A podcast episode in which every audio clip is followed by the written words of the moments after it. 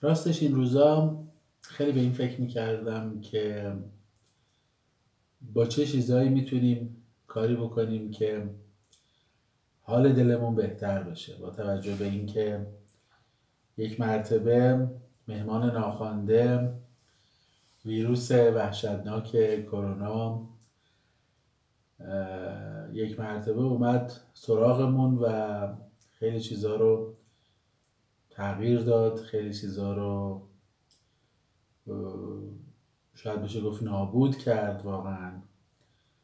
و توی این شرایط و اوضاع احساس کردم که ادبیات و به خصوص شعر خیلی می‌تونه بهمون کمک بکنه. حداقل به خود من خیلی کمک کرد و گفتم شاید این تاثیر رو روی دیگران هم داشته باشه. به خصوص یه سری داستان های سری شعرهای سری قسمت های خاصی از ادبیات. به نظرم البته خیلی سلیقه‌ایه ولی یه دلنشینی و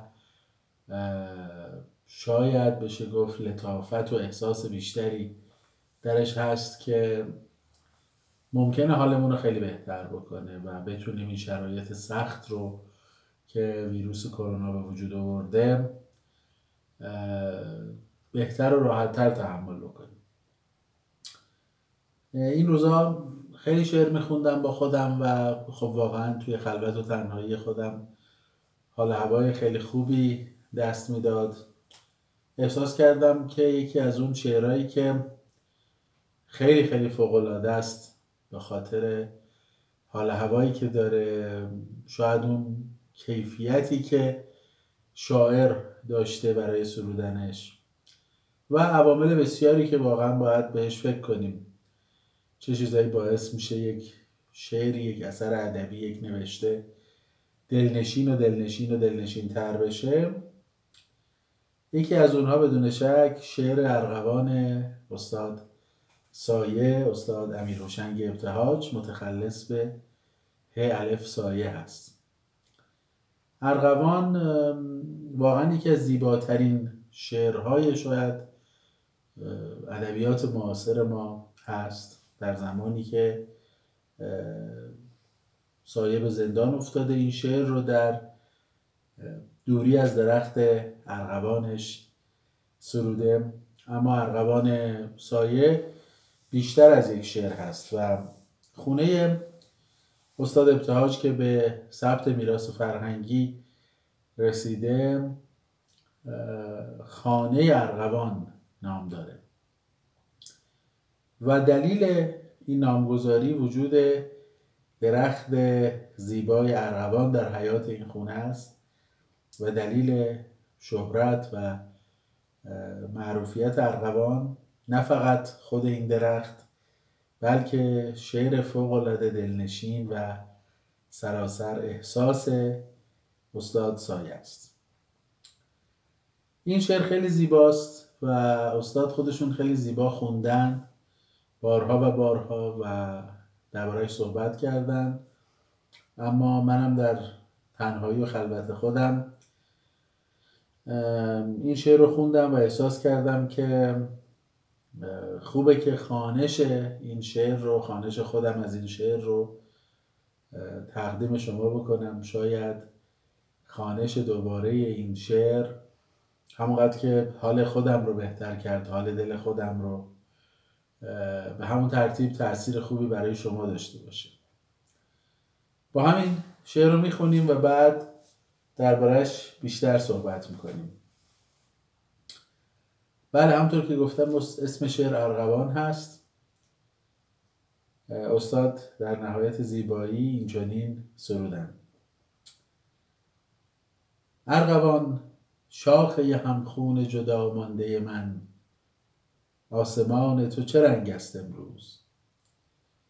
آفتابی است هوا یا گرفته است هنوز؟ من در این گوشه که از دنیا بیرون است آسمانی به سرم نیست.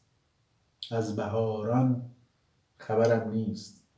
آنچه می‌بینم دیوار است.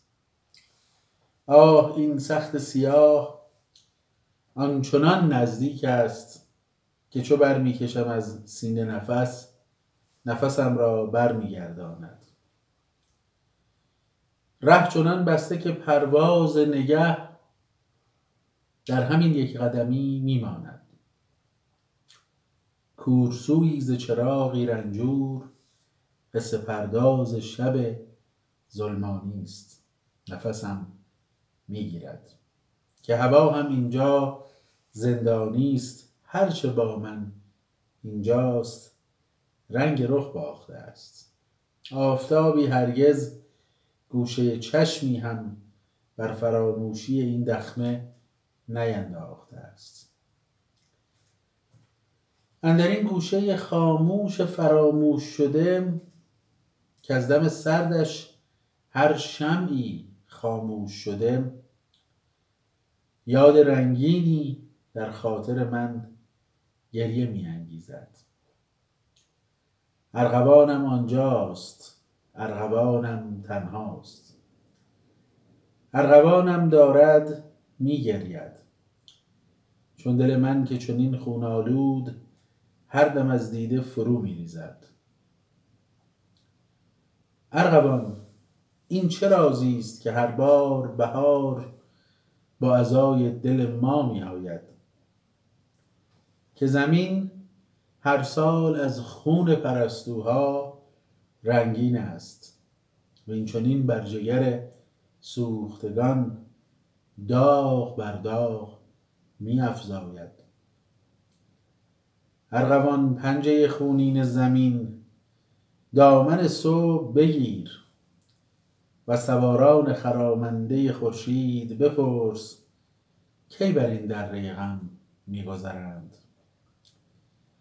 ارغوان خوشه خون بامدادان که کبوترها بر لب پنجره باز سحر غلغله می آغازند جان گلرنگ مرا بر سر دست بگیر به تماشاگه پرواز ببر.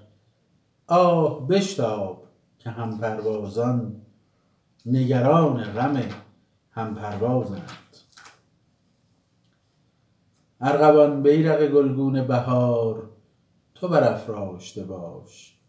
شعر خونبار منی یاد رنگین رفیقانم را بر زبان داشته باش.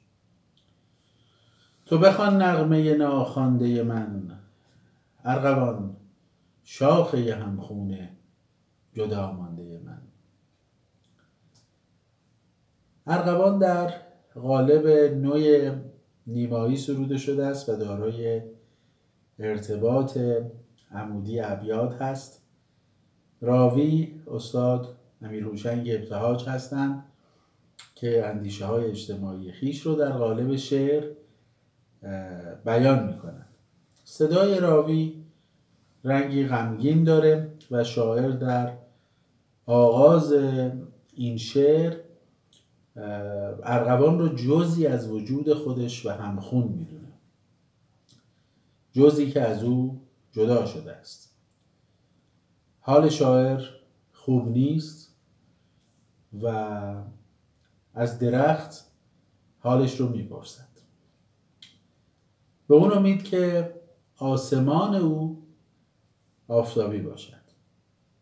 استاد ابتهاج در این شعر دلتنگی و ناامیدی رو با تمام وجودش احساس می‌کند.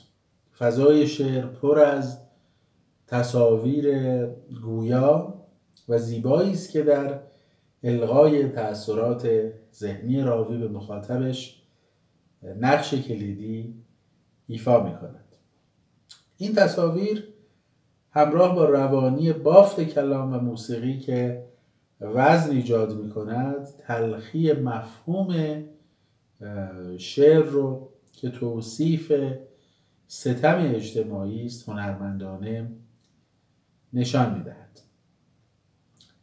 استاد سایه در این شعر از آرایه های ادبی همچون تکرار استعاره مجاز بهره می‌گیرد که در تحلیل متون ادبی از نشانه های زیبایی شناختی به شمار میآید. انتخاب نام ارغوان برای این شعر و تکرار اون در هر بند به عنوان مخاطب راوی تصادفی نبوده بلکه این نام نشانه بسیار بجا و مناسبی از مقاومت و پایداری است شاعر با استفاده از روابط جانشینی و همنشینی به زیبایی توانسته عناصری رو برگزیند و در توالی هم قرار دهد که گویایی ناامیدی و دغدغه راوی از اوضاع اجتماعی عصر خود باشه. در شعر ارغوان بر واجه هایی برای نشان دادن زمان و مکان خاص سرودن شعر. همچون امروز گوشه دنیا بهاران شب دخمه دره غم پنجره باز سحر تاکید شده است. استاد سایه در این شعر از لحن مستقیم پرهیز دارد و سبک بیان غیر مستقیم و نمادین رو پیش می‌گیرد. در شعر ارغوان واجه های بسیاری در مفهوم نمادین به کار رفتن.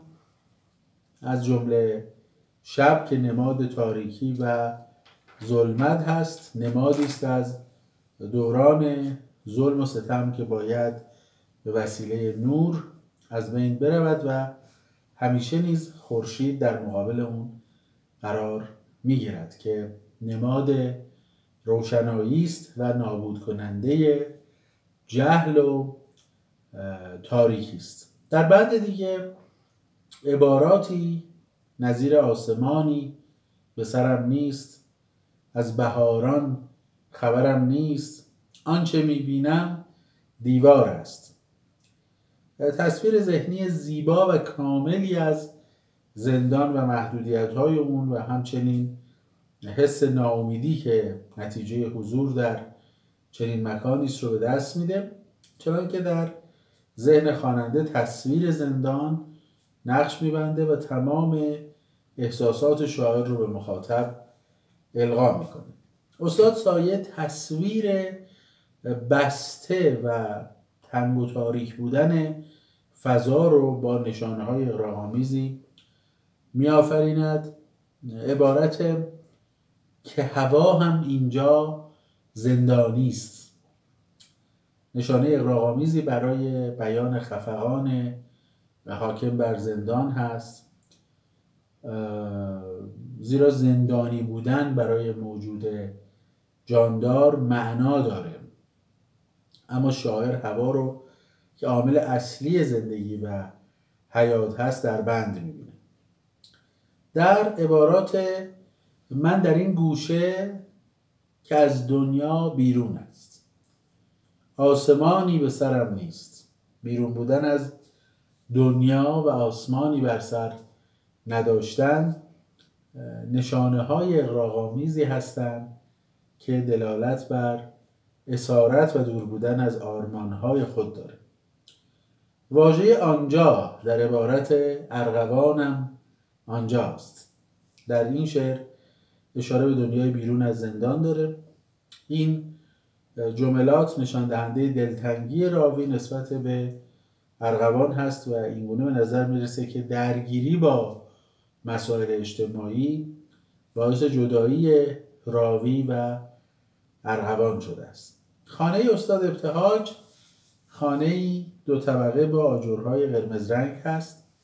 این خانه به دلیل وجود درخت ارغوانی که در حیات اون قرار داره به نام خانه ارغوان مشهور شده و به سبب اینکه استاد امیر روشنگ ابتهاج شعر معروف ارغوان خود رو برای اون گفته است. این خانه در تاریخ 26 آبان 1387 با شماره ثبت 23878 به عنوان یکی از آثار ملی ایران در لیست سازمان میراث فرهنگی به ثبت رسید. خانه بسیار زیبای استاد ابتهاج مربوط به اوایل دوره پهلوی دوم هست و این خانه کجاست در شهر زیبای تهران خیابان فردوسی خیابان کوشک که امروز به نام خیابان شهید تقوی هست کوچه شهید انوشیروانی پلاک 22 واقع شده و زمانی نچندان دور محفل شاعران بزرگ معاصر ایران بوده است.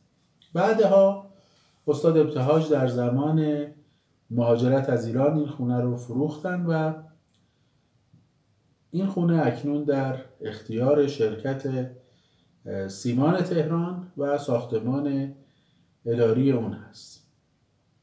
و اما ارغوان درختی است که در فصل بهار و به خصوص اردیبهشت ماه غرق در شکوفه های ارغوانی رنگ میشه.